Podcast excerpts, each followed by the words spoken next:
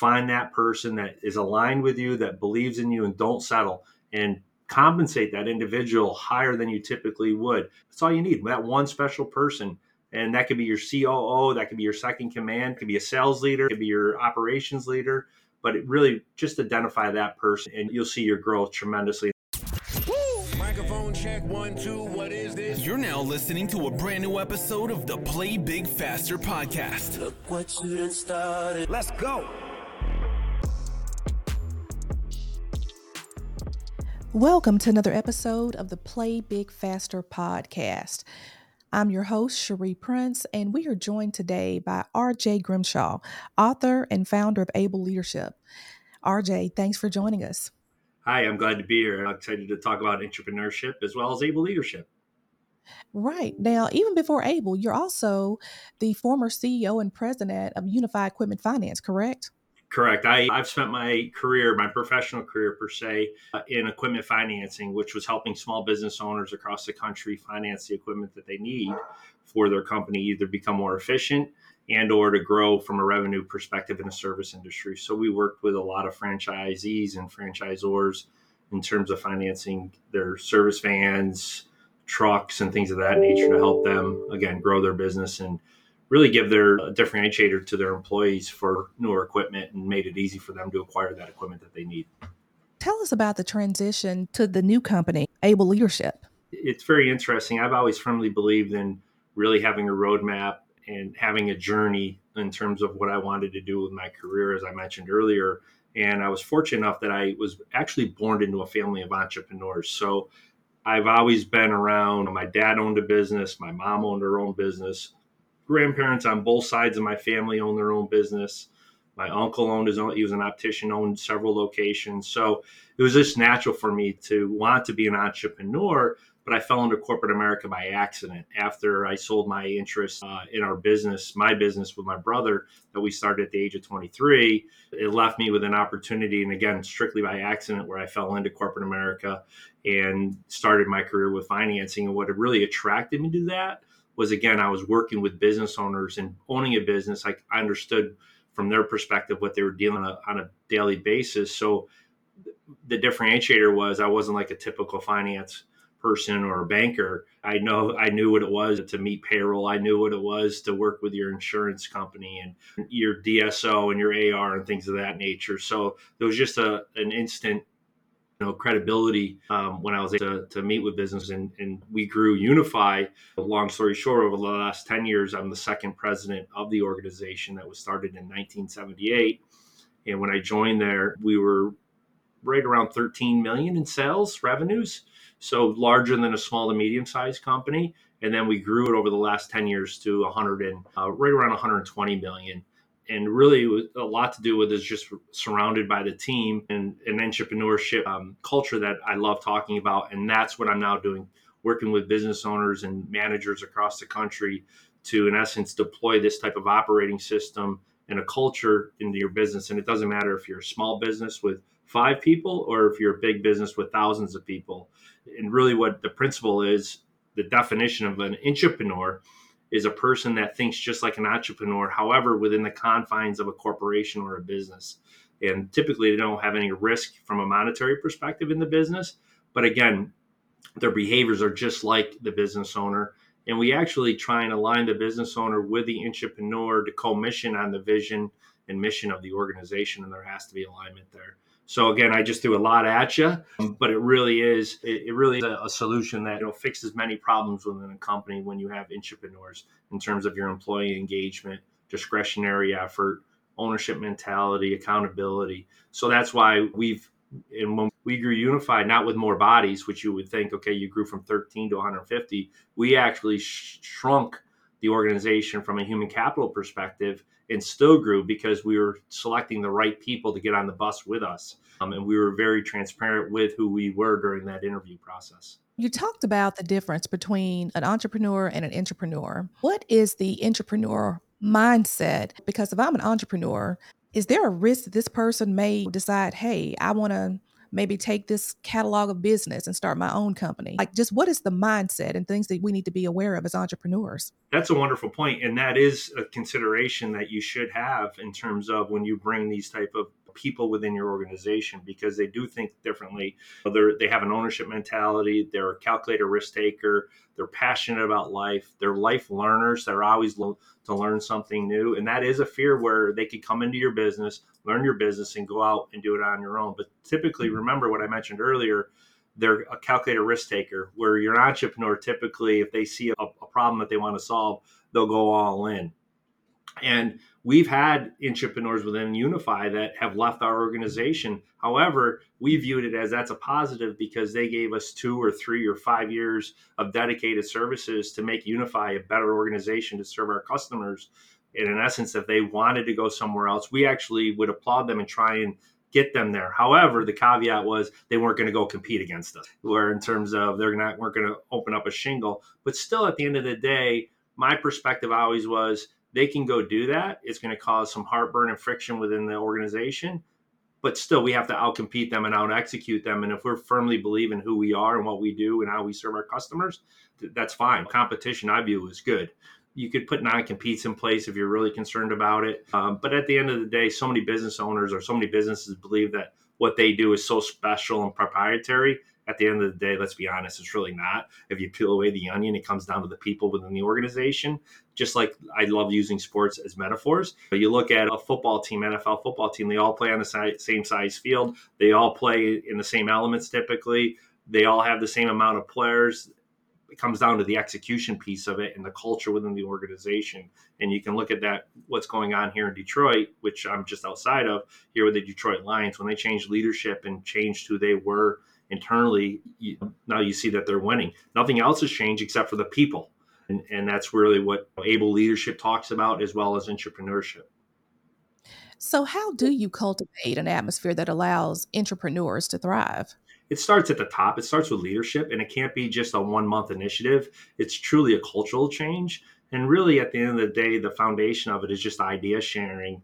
And we have a software that allows that vehicle of idea sharing within an organization where it can stack rank different ideas. Um, you can put in your your ideas with your name or without your name, so people want to share ideas, but they don't want to be felt back at them, or, or just they want it to you know confidential. We're able to do that as well. Um, but again, it's a, really a 12 month. We believe it's a 12 month line and framework to change the culture within the organization. And the benefits of that, what you're going to see is again discretionary effort, identifying your intrapreneurs, process improvement, product improvement, revenue ideas, expense reduction ideas.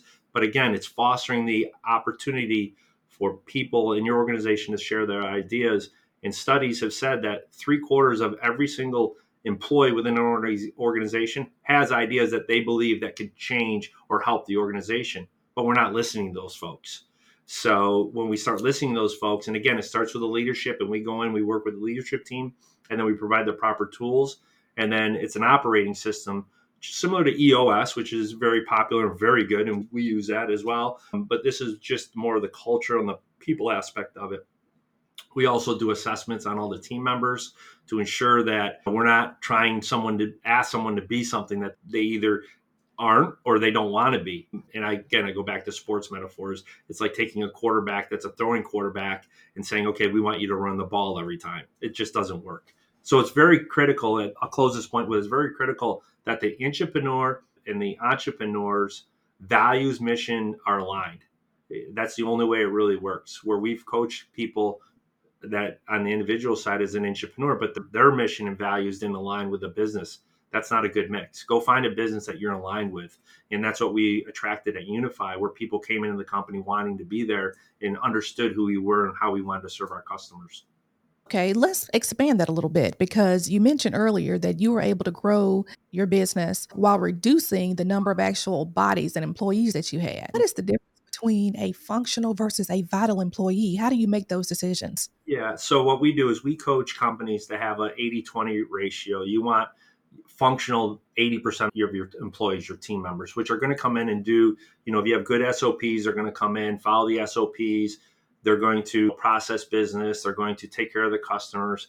However, they're never going to be a vital employee, which is okay. You're vital, that 20%, which are your intrapreneurs, are the people within the organization that are going to drive the change. They're going to understand the process, they're going to understand the SOPs.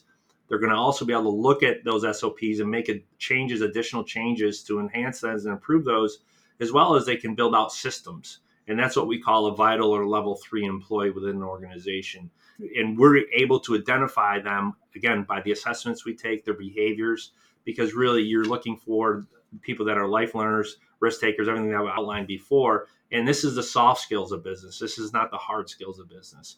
And then what you find, which is amazing, that 80% of functional, all of a sudden you see maybe 30, 40% of those functional wanting to become vital. Because again you've provided the business owners provided them the opportunity to share ideas. And when they see the success of one of their ideas implemented which is, again goes back to the software tracking where we're giving those results back to the organization you start to see more and more ideas and you start to see that culture change. And again that's why it's a 12 month process on average it could be 16 it could be 8 but it's just not a it, you just don't go to the gym one time work out and say where's my muscles? So that's we have we are very clear with our business owners when we start the discovery process to ensure that they are committed to it because it's also what we don't want to do is work with somebody that's not truly committed to that 12 12 month timeline for these changes to be implemented to see the ROI as well. We can prove out an ROI on developing this type of culture within the organization I love the fact that you talked about um, SOPs. When I talk to my coaching clients about that, some of them are like almost screeching and holding their ears because they don't want to discuss those. But I think that there are stand there are certain SOPs that are standard across industries. Mm-hmm. Which ones do you find that almost every business needs, every successful business or every successful business has? Yeah, great, great question, and it's interesting.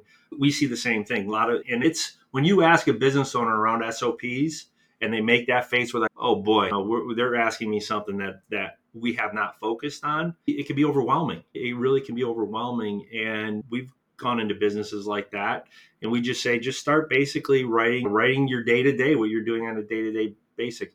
I believe to answer your question specifically, anything that you're doing with the customer, any customer interfacing should have SOPs. It should be a consistent around your branding, around your communication style, around your SLAs is another big one in terms of the agreements that you're going to serve the customer. And all it is is a roadmap and a scoreboard. Um, and again, when you have an environment like that, people who like accountability, who are high performers, are attracted to that. And guess what?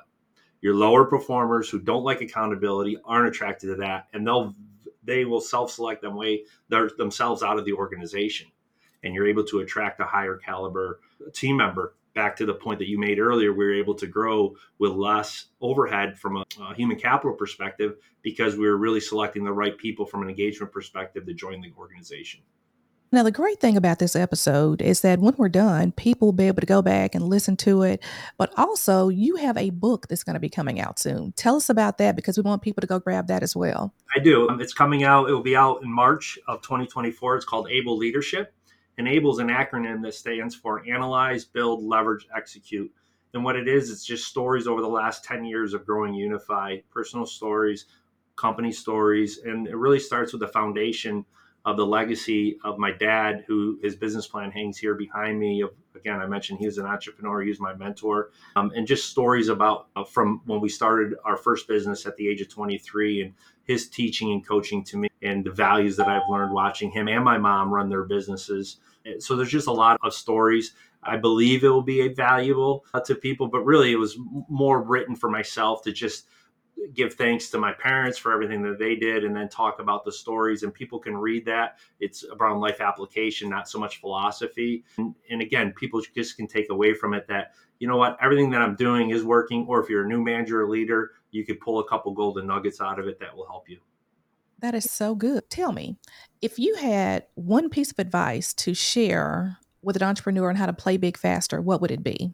Find yourself an intrapreneur to co-mission with you especially if you're starting out and scaling, find that person that is aligned with you, that believes in you, and don't settle. And compensate that individual higher than you typically would. You will have an ROI, believe me, I guarantee it, much greater than the salary that you're paying them because intrapreneurs they value the monetary piece of it. However, they have more excitement around again commissioning and helping that entrepreneur. We're the doers. Entrepreneurs are the doers of the dreamers.